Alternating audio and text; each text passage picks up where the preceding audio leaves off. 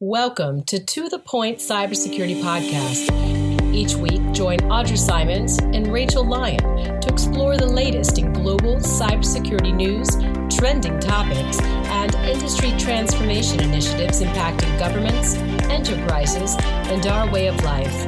Now, let's get to the point. Hello, everyone. Welcome to this week's episode of To The Point Podcast. I'm Rachel Lyon, here with my co host, Audra Simons. Audra. Good morning. Good morning. How are you? I'm very good. It's a beautiful day. Isn't it though? Well, I'm I'm jealous of where our guest is. I'm going to introduce him in a moment, but uh, here I am in Texas, sweltering heat, and, and our guest said he forgot a jacket in his location and is going to have to go get one. I am jealous, jealous, jealous, jealous, but so excited to welcome to the podcast Chad McDonald. He's Chief of Staff and CISO at Radiant Logic. He's been in cybersecurity like about, what, 25 plus years, Chad, um, building and managing yeah. information security programs. I am so excited for today's conversation. Thank you for having me. And uh, yeah, I did forget my jacket in, in brisk wine country here in Northern California, Nevada, California. So it's whopping 60 degrees today. Oh, so hey. jealous. Yeah. For once, the UK is warmer than California. Wow. so, so jealous. So, I, I, we were talking a little bit before we, we got on, and I have not actually heard this wonderful term that you've kind of been talking about um, the cybersecurity poverty line. And I, I, think this is something that maybe was it Wendy Nather Nather uh, coined a while ago, which I, I find interesting that I haven't really heard anybody talking about this particular topic. And I, I'd love if you could share more about what this is, Chad, with our listeners. Sure, sure. And, and the example I use when I when I typically uh, talk about the, the cybersecurity poverty line is uh, for a number of years, I did consulting for organizations large and small, and I had the opportunity to work on building a security strategy for. I think it was like a twenty billion dollar merger between two, you know, tech titans right. Uh, that we've all heard of. Um, you know, unlimited budget, unlimited resources, unlimited staff, so I could help build a strategy that was effectively militarized. Right, uh, it was it was secured to the nth degree. Um, a number of months later, I found myself building uh, a first time security strategy for an organization that had about 10 employees. They're well funded, but they had about 10 employees. Um, and as I started putting together sort of a product or tech stack to help them build a, a reasonably robust program, what I found, uh, it's obvious in retrospect, the problems that that small organization had really effectively mirrored the problems of the multi billion dollar organization. Same yeah. problems. The challenge is finding products and finding products that you can afford, finding products that, frankly, beyond, let's say you can afford it, manage, uh, and that, that, fit the business model and the scale and scope of much smaller organization. That, that doesn't necessarily always mean a 10 person organization. Right. I'm at a roughly 200 person organization right now, and I have the same kind of challenge. I have what I call um, grown up problems, but a high school budget. And it's sometimes a challenge to to eat both resource and buy tooling uh, to to solve some of the same problems. Like for me to implement zero trust here is incredibly challenging because the tech stack I have to build out. Um, not that we don't have the will or the need or anything like that, but finding things that that fill the gaps with a much more limited scope of budget. So is it right? so it's budget related than the poverty angle? Well, it's budget and resources. I, would sort of tie those together because both ultimately fall back into the budget space. Right. Whether it's it's buying a, a, tangible tool or resources to run that tool right. or someone to even build the strategy, that becomes sort of the challenge for uh, those sort of below that that poverty line. Mm-hmm. Uh, yeah. That's um. I, it's interesting you talk about this. There was a, uh, an Accenture report. I think they said forty three percent of cyber attacks target these small organizations, but only fourteen percent have the capabilities to protect themselves. And I don't exactly. know do do these organizations kind of think about themselves in terms of this interconnectedness because at the end of the day we're not all just individual companies right we're all part of an ecosystem and when one of right. those pieces fail i think there was an auto manufacturer that had to shut down the entire production plant because there was a potential breach at a small component parts company. So maybe it's a seven cent part, you know, for eighty thousand dollar car, but it shuts whole down the whole production. And and I don't know if people are really thinking about it in that way. Uh, in my experience, no. And this this again is not something specific to my organization. Right. Now it's from from what I've seen with with consulting. It doesn't become real for some of these smaller organizations until there's a contractual obligation. Uh, so okay. in today's world, I typically see this. I call it government flowdowns. If I'm doing a big deal with a PubSec, you know, or DoD type organization, they have a whole list of contractual obligations I have to secure their data, to secure my organization, to do code testing, all kind of all the things, right? Um, are, are those things that I would necessarily sign up to do if I didn't have those contractual obligations? For most of these smaller organizations, probably not. Right right? Uh, okay. Uh, you have to spend your, your security dollars, as limited as they are, in alignment with your business strategy. And for a lot of these organizations, that's just you know not there. Right. Okay. So so considering the fact smaller organizations aren't going to have the same budgets as larger enterprises, what kind of steps or preventative measures can these smaller organizations take to avoid falling below the cyber poverty line? Uh, first off, think uh, align your security strategy with your business model. If you, if you don't have you know extensive SaaS programs or you're not holding a lot of customer data, then perhaps don't spend all your dollars on you know, things that are more aligned with that, SOC 2 compliance or whatever. Um, second, training, training, training, more training. Training is and will always be uh, the, the best dollar you can spend. And that's not just training for your, your security and IT staff, that's training for the company right. as a whole, and frankly, your executives. Uh, a lot of the attacks we're seeing today just take advantage of users being tricked. I mean, this is where spam and phishing and all of this stuff really has, has taken hold. It's a mathematical, not, not if, but when you get popped or hacked. Uh, and a lot of it just comes back to the, the mass of you know influx of attacks coming through that. So the better you train your staff, and that's relatively cheap spend, the better off you're going to be in the long run. The see something, say something right. mentality has mm. really got to be embedded in the organization. The only, the only challenge is that in training people, it takes them a while to actually implement what you have trained them on, and quite often, it's a problem of they don't really learn until either they click on the wrong link or someone else does, and then that sort of thing gets round. So it's training's always sure. I don't disagree because I think training's essential, but it's more having that as as we were talking before we we joined on the podcast. Um, I'm probably more paranoid than your average user. I, am right there with you. so, yeah, I, I, agree with you, um, and I think that's probably one of my biggest frustrations with sort of commercially purchased training programs that you see today um, is you know ultimately if i'm a, a, line worker or an individual contributor and i come in and i'm required to go through you know this training class who cares if you know it's the company's going to get hurt not me yeah. Um, i've always had more luck training folks um, and making it apply to their personal lives. Mm-hmm. Like let's talk in terms of your bank account and your credit card and you know making sure your kids are safer online and your your your mom's computer is secured appropriately. Terms that matter and that are tangible and they can take back home they typically apply in the office but i don't see that transition that that applicability in sort of commercially purchased programs today. Yeah that's a good way of putting it so in terms of how can organizations work out where they sit so especially if you're talking the smaller ones who have smaller budgets, what sort of I don't know key performance indicators or other measurements couldn't they use to actually work out their standing, like where they sit, kind of on the poverty line, so to speak? Sure. Um, and again, there are benchmarks out there for what your spend should look like, but I always take those with a grain of salt because it varies widely from organization to organization, yeah. size, and frankly, your, your business model. Uh, as far as understanding where you are, there are boatloads of security strategy assessment tools out there. Uh, there are frankly some that you can buy. Um, I, I, will not go online and say which company I used to work for that offers a very, very robust one. Um, but there is an MSP out there that provides a very good security strategy program and a three year timeline to sort of help you step into that. But understanding one with any of the reference frameworks out there, whether it's a NIST framework or whatever, um, doing a valid, honest, very honest assessment versus that standard of where you are is a good first step. Uh, you may learn that you don't need to comply with all of it. Some of it's not relevant to you. Some of it is probably more draconian than you need to be for your organization.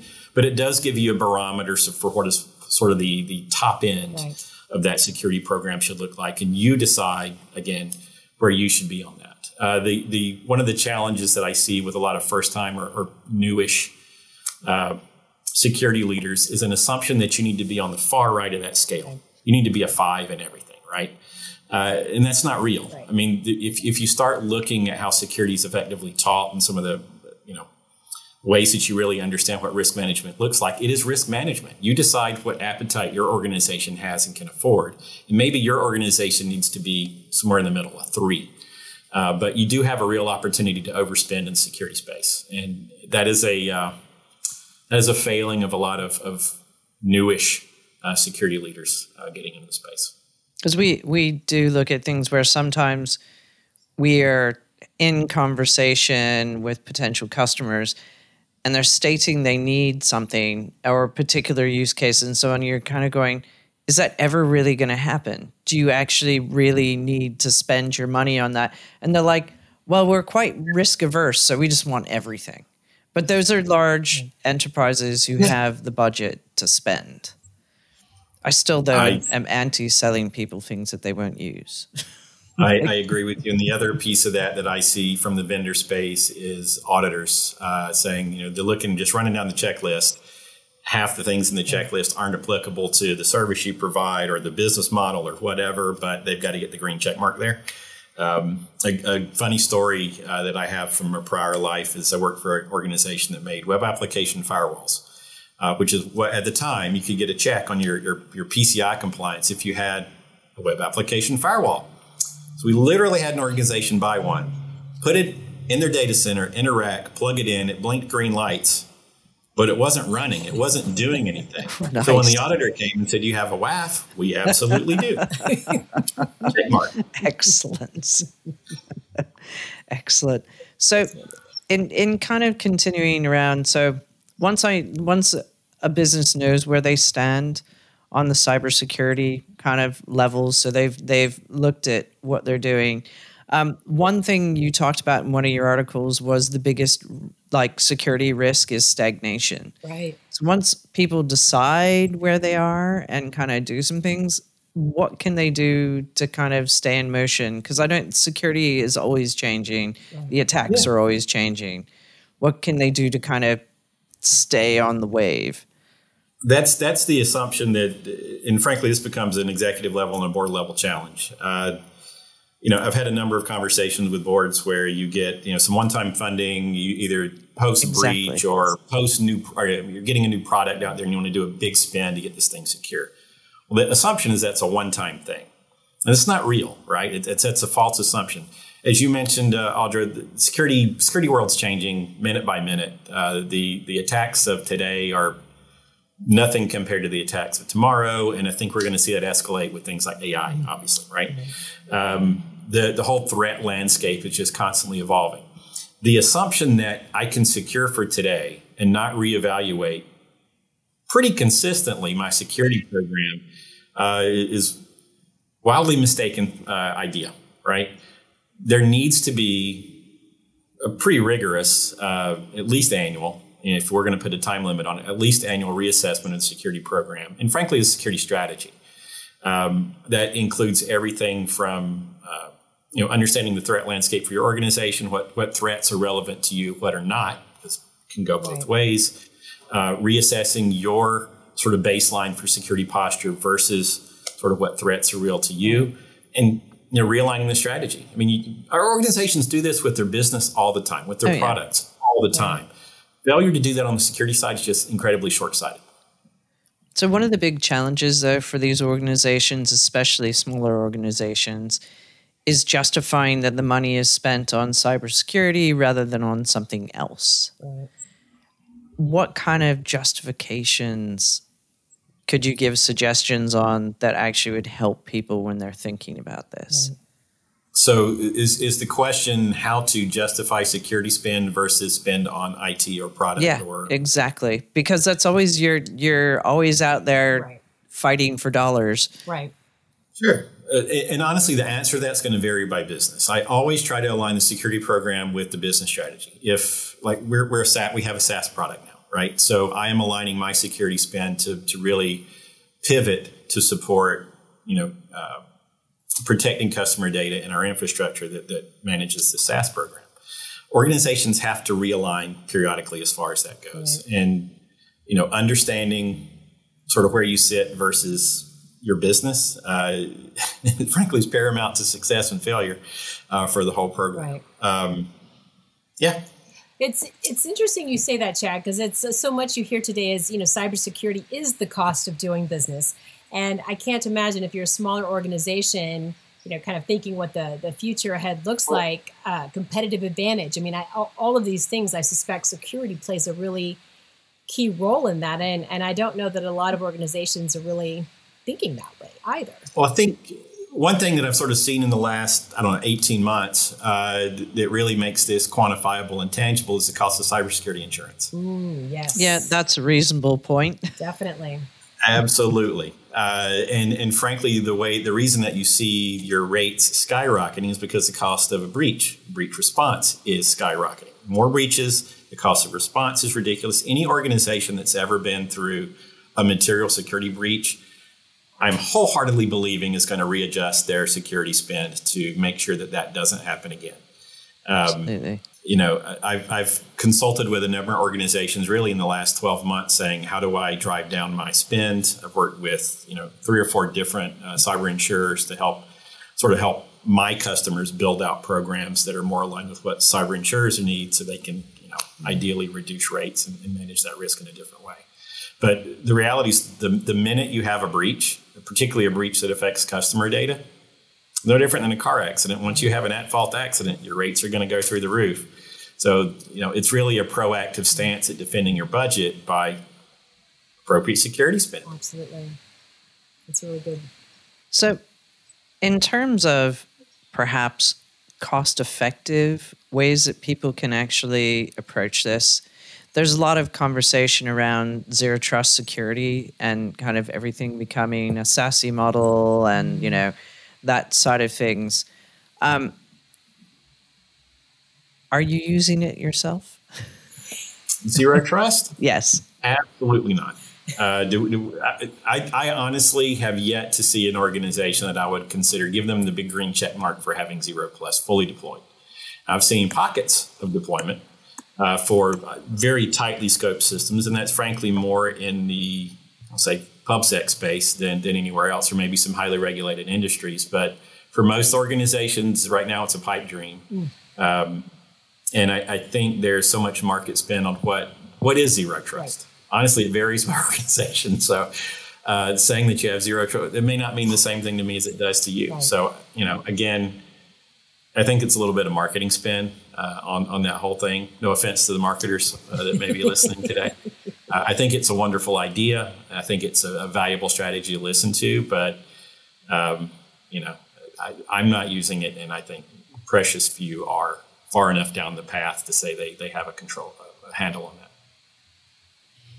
Yeah, it is used a, a lot though. To your point, I mean, it's it's. Uh, I, I was talking to the folks at RSA uh, last year and you know like what kind of proposed talks you might want to have and they're like please not zero trust please not zero trust because it's like wallpaper they said. I mean it's yeah. just batted about so much it's almost what does it even mean anymore to your point? It's yeah. become meaningless you know? It's like if everything's an emergency nothing is. Well if everything's zero trust nothing is you know? There you go. That's right. Um, the the next big buzz buzzword is ai ai so, yeah. yes and it's true ai right audra true ai absolutely uh, that, that gets you an extra comma in your valuation is having AI, right? Hilarious. So, I mean, where do you see AI playing in this in this realm, Chad? I mean, I think so many organizations are feeling pressure that they have to get on ChatGPT and and do all of these things, and I, I think no one really knows kind of how to move forward. Though, I mean, what's the security concern? You know, how do we protect data, but it has to train on data and and all these things. I mean, how does anybody navigate forward with, with this looming? So, you know, it's an interesting conversation, and frankly, one that I've had uh, pretty recently um, with our, our, chief product officer here is actually uh, defending his uh, PhD thesis here in just a couple of weeks, and specializations around AI to increase organizational effectiveness. So we were, we were batting around security and AI as just a you know informal discussion topic. Um, and I wrote our first ever AI security policy last two oh, weeks, wow. right? Two weeks ago. Um, because of concerns about you know our engineering team or exactly. frankly just people dumping things in there and it you know ip gets exposed or potentially customer data gets exposed so we really put some controls around that and that's actually a risk with this right uh, inadvertent because uh, inadvertent exposure right. uh, leveraging ai which is not really any different than you know inadvertent email of i guess ip as far right. as that goes but it's ai is still relatively unknown outside of a very specialized group of people. And so the exposures that are going to come out of that, I think we're going to see some pretty scary things uh, as far as somebody oopsed up and uh, put right. something in, I don't know, Chat GPT and it learned their secret sauce. And now it's communicating their secret sauce with everyone else.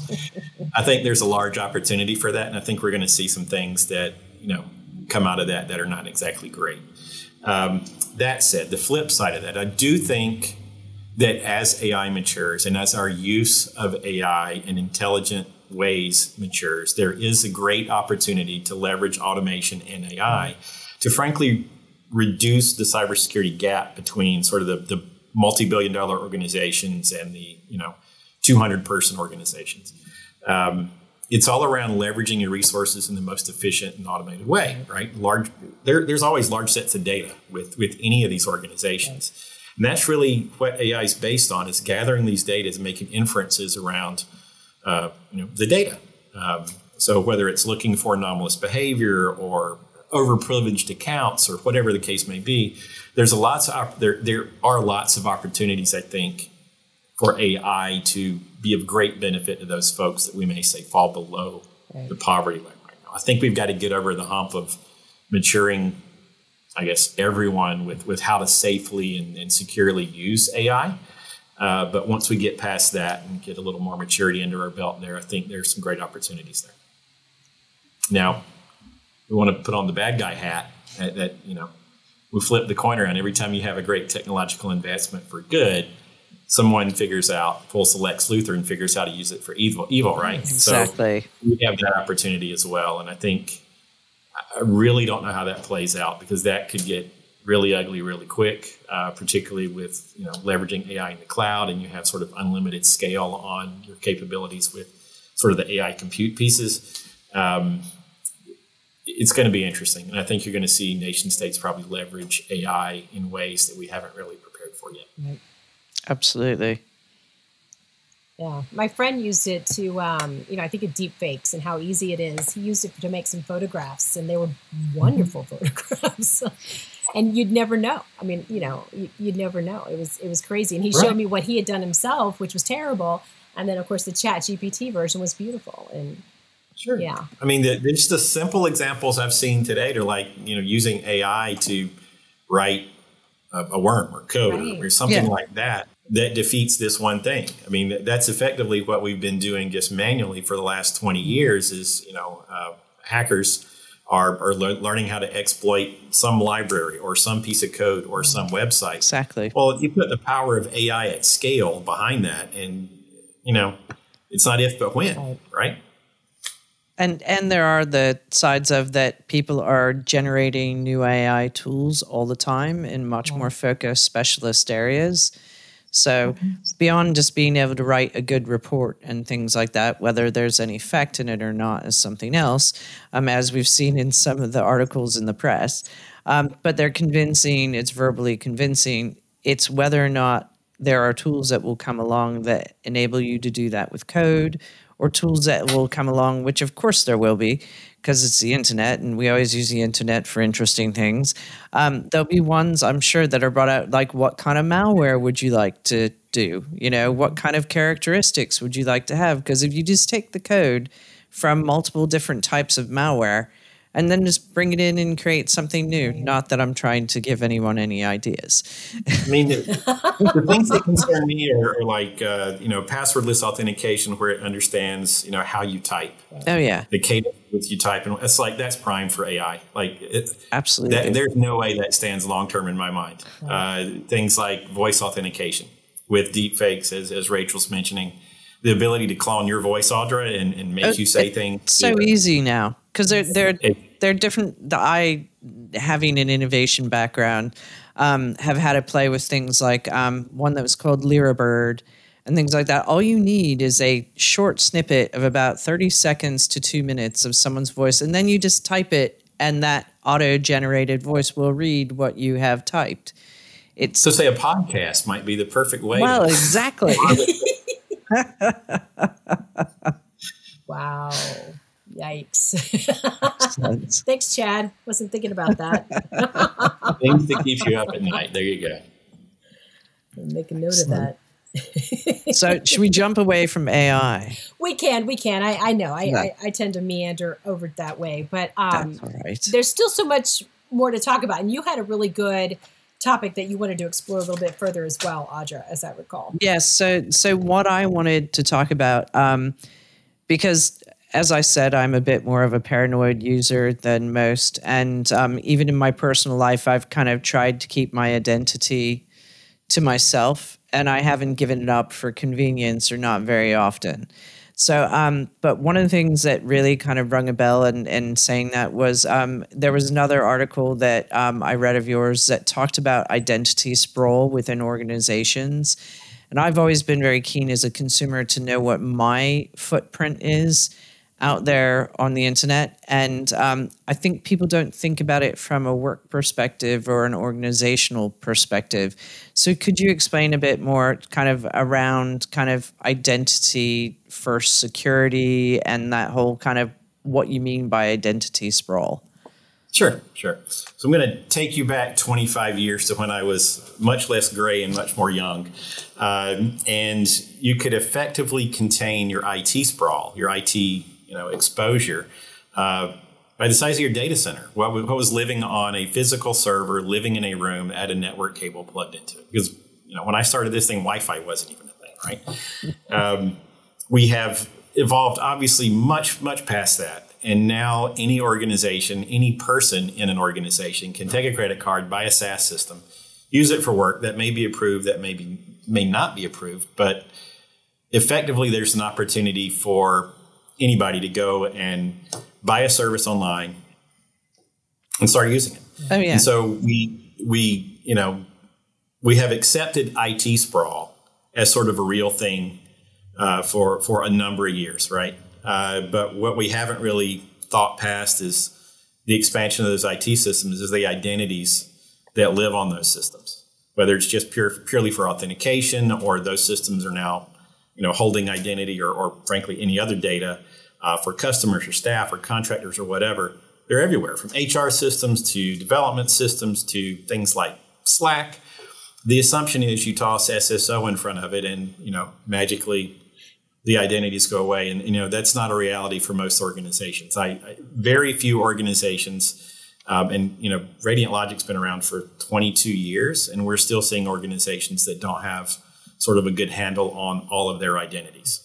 Um, you know, there are a lot of products out there in the space in, in the world that that you know the the marketing spin is you, you drop it in front of your IT suite and your identity problems go away. But when you start digging into it, those systems don't connect to mainframes. They don't connect to databases. They don't connect to you know a whole host of other things. And so you're left with pockets of identities just living everywhere.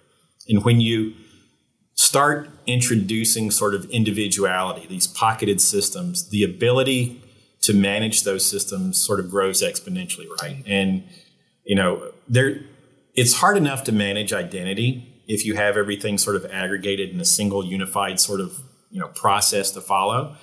When you start having pockets, you know, tens or hundreds or even thousands of these identity systems across your organization just floating around, the possibility for you to manage all that stuff effectively, the joiner mover leaver program or problem, goes away. It, it's it's not sustainable. And so this is how you have, you know, sort of third party exposure for some of these bigger organizations. They have vendors who have their own IT sprawl and own identity sprawl, and you know, it's not controlled, and so it ends up introducing a vulnerability into you know, another organization or or the vendor themselves. Um, you know, it's time and time again you see this kind of right. stuff. And, and frankly, uh, something like three quarters of all security breaches uh, have an identity component in that breach, whether it's yeah. privilege escalation or privilege misuse or, or whatever, compromise. identity's in there. It's it's step zero to any security program is really getting a handle on identity. And the biggest piece of that is is identity sprawl. You know, the better you're able to manage that challenge, the better off you're going to be in the long run. Excellent. So, as we're on there, um, how can people actually manage this? How do you actually stop? Like, because we can't shoehorn everything behind the Oktas of the world and things like that. Right. So, you know, with their single sign on and that sort of thing, how how can organizations have some level of control on this? Is it is it town planning when you bring in new or you know applications or what? Because like we're bringing on new applications to use for work all the time. So uh, again, it's controlling the process. It's about risk management, um, effectively understanding what bringing on a new application means for your organization, and it's it is a bit of a bottleneck for for a lot of organizations because it requires sort of risk assessment of the product, how it's going to be used, what data it's going to store. But that's a necessary component for any program anyway. so evaluating what risk the the new application means for their organization and frankly baking it into your identity management process. Even it's going to be a disconnected system not running through your normal sort of identity management channels building it into your system so that your uh, onboarding and offboarding process accounts for this additional external identity system also have to do sort of the the attestations and things like that to make sure the privileges are appropriate. It's an additional layer of work. It becomes incredibly manual for a lot of organizations, but if you want this additional application and it's going to provide value, you really need to understand how you're going to control security around that. Mm-hmm. Um, I think that conversation around risk management for lots of little identity systems really helps an organization sort of understand what identity sprawl looks like and rethink whether we really need this application or you know maybe we need this an, an, a different application and we put it behind sort of our identity management program. Really forces some conversations that probably don't normally happen. Yeah that's a bummer chad. I call myself captain wet blanket today. You know, we just, uh, you know, you just want to throw up Slack or a little Chat GPT action and just get going on stuff. And yeah. Well, it's, it's I mean, it, there's value in the applications, but I think organizations really need to think about right. does the value outweigh the risk? Hmm. Um, it, for a lot of these applications, yeah. it, does, but if you're not evaluating the applications, then you're not doing risk management, right. which is the whole reason we're here in the first place, right? Right. Right. Yeah, because I, just, I think of all those factions, and marketing's the worst offender. Let's be honest. Uh, I don't know. know. I, I run teams of engineers. Come on. Good point, Audra. Good point. Yeah, and it's, feel a cage match going on between Mark. but it's it's so true. I mean, it's uh, you know I don't know how many identity alert things because all the breaches that have happened, you know, over the years, you get like free identity monitoring. And the last one I got was just showing like all the places in those free like Spokeo or whatever the online get this person's yeah. personal information for free or something and just how many where i'm showing up and it's it's a little un, unsettling and you know with your work email address and you, you forget all the things that you just sign up for um, and yeah. you know and, and everything else and where where all that information goes over time I mean, not to pivot back to AI, but AI is primed to actually scrape all of the different, you know, little pieces of identity data or entitlements that you may have across, frankly, the whole internet. And, you know, identity aggregation, you know, it's sort of step one for a lot of attacks, right? Um, let's go and see what we can find out uh, about Audra. You know, just doing a chat GPT sort of function and, and, scrape everything. Um, probably some That's stuff right. you didn't know about yourself. when we hang up this uh, call. I think we should because I'm really boring. We could make me more interesting. So, I mean, I'm, I'm going to look you up, Audra. creating separate personas to use online just so I, I don't, you know, inadvertently expose my personal details anywhere. So, 17 different email accounts depending on if it's a streaming service or retail service or, you know. Wow. Uh, just. Hey that's genius. genius. But that's that's a much better way of doing things than so. Years ago, when I first joined ForcePoint, I was running the innovation labs, and one of the prototypes we did early on was actually looking at um, businesses and their footprint and the the people who worked for them their identity footprint that you could see on the internet and the thing that gets really scary is when you start realizing that there are loads of people using their work addresses on the dark web. And that was that was a little bit of a shock. I was like what? Like you, you'd figure you could come up with an alternative address to your own work email. It's hilarious. so, yeah, that's like a Tuesday. I see that a lot. it's alarming, but you know, uh, this is like that's just normal. Staff, right? That's that's like Tuesday morning, nine fifteen kind of event. Now it's just nice, excellent. Again, points back to step one: enable your staff, do a lot of training, say this is a bad idea, and here's why. Yeah, yeah. No, and so I, I saw an uh, article this morning. I think it was in Fast Company. I'll be interested in your perspective on this because you you hear a lot about return to office and you know people want to come back or you know whatever that might be. And I guess there was uh, research from a uh, let's see Farmer School of Business at Miami University um, suggests the real dangers lurk within the office itself.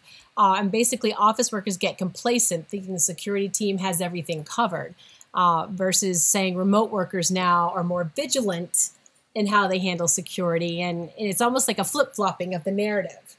I, what, what's your perspective on on that? There, uh, should we even bother with training the in office people if they're going to no, ignore it anyway? I think training is, is uh, training is still going to be number one on my list, regardless of, of security strategy, yeah. organization, business model. Training is number one.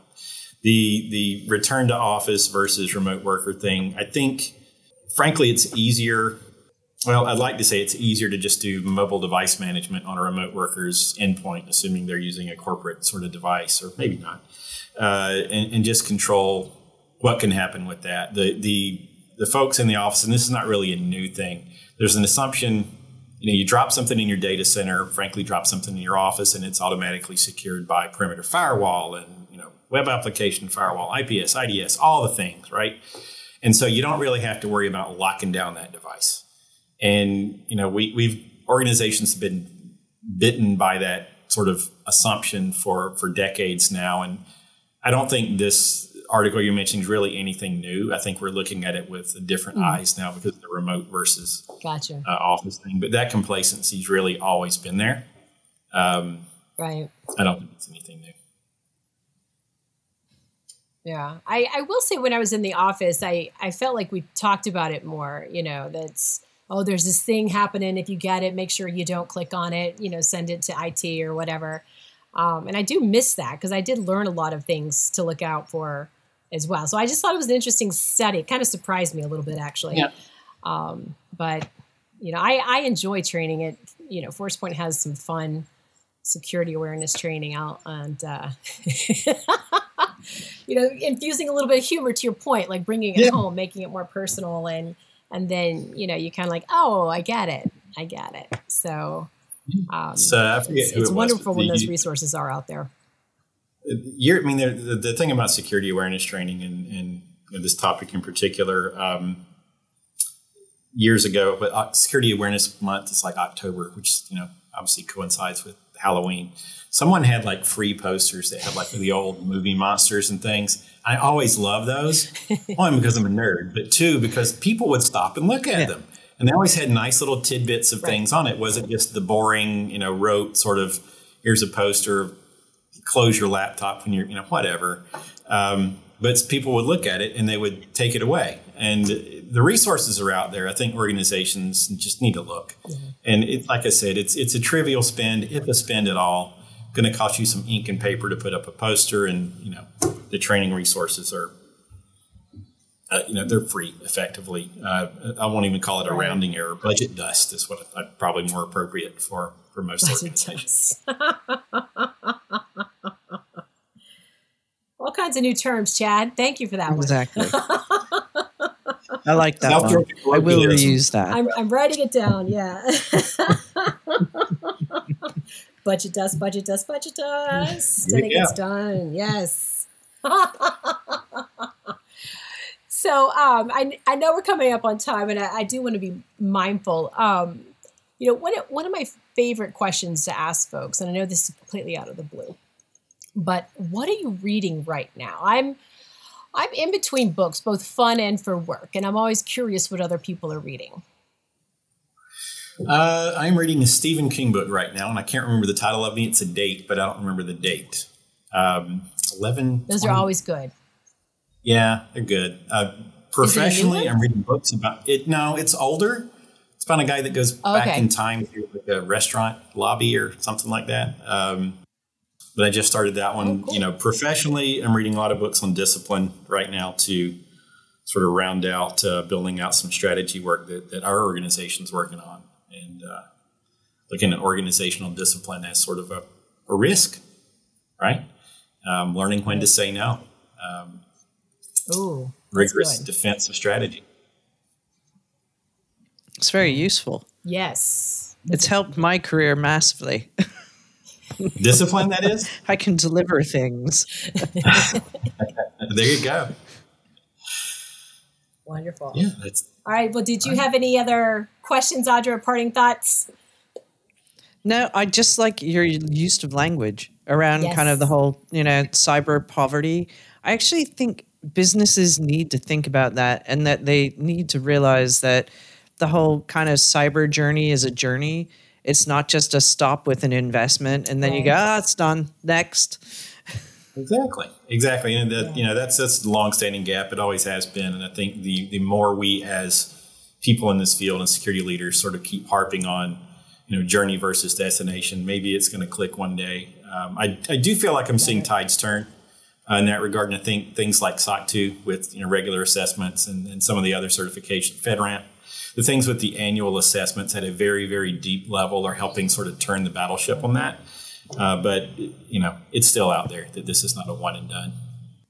well, it's great to have conversations like this to remind folks, you know, kind of, of of what they should be thinking about and what's important, Chad. Because I, I think too often we get in a hurry, you know, and we're just mm-hmm. always rushing to catch up, and it's hard to take a step back and just, I don't know why I'm doing this thing anymore. Let's do we is this actually helping the business, or maybe we should right. look at it in a different way. So I, I think these are very valuable conversations for our listeners. Thank you very much for your time today. This has been a lot of fun. Thank you, Rachel. Very good. Thank you, all. Thank you, Chad. This has been great. Awesome. And to all of our listeners out there, thank you so much for joining us this week. Uh, always the best guests, and I, am gonna I'm gonna recap all of our fun things we learned: cyber poverty line, stagnation, budget dust. All thank you to Chad McDonald. it's like fairy dust, but it's budget. You just get the budget dust. Exactly. I love it. with that. I love learning something new every single day. Um, and, and don't forget to subscribe. You get this episode right in your email inbox every Tuesday um, for. So until next time, be safe. Thanks for joining us for the To The Point Cybersecurity Podcast brought to you by ForcePoint. For more information and show notes from today's episode, please visit forcepoint.com slash gov podcast. And don't forget to subscribe and leave a review on Apple Podcasts, Google Podcasts, Spotify, or Stitcher.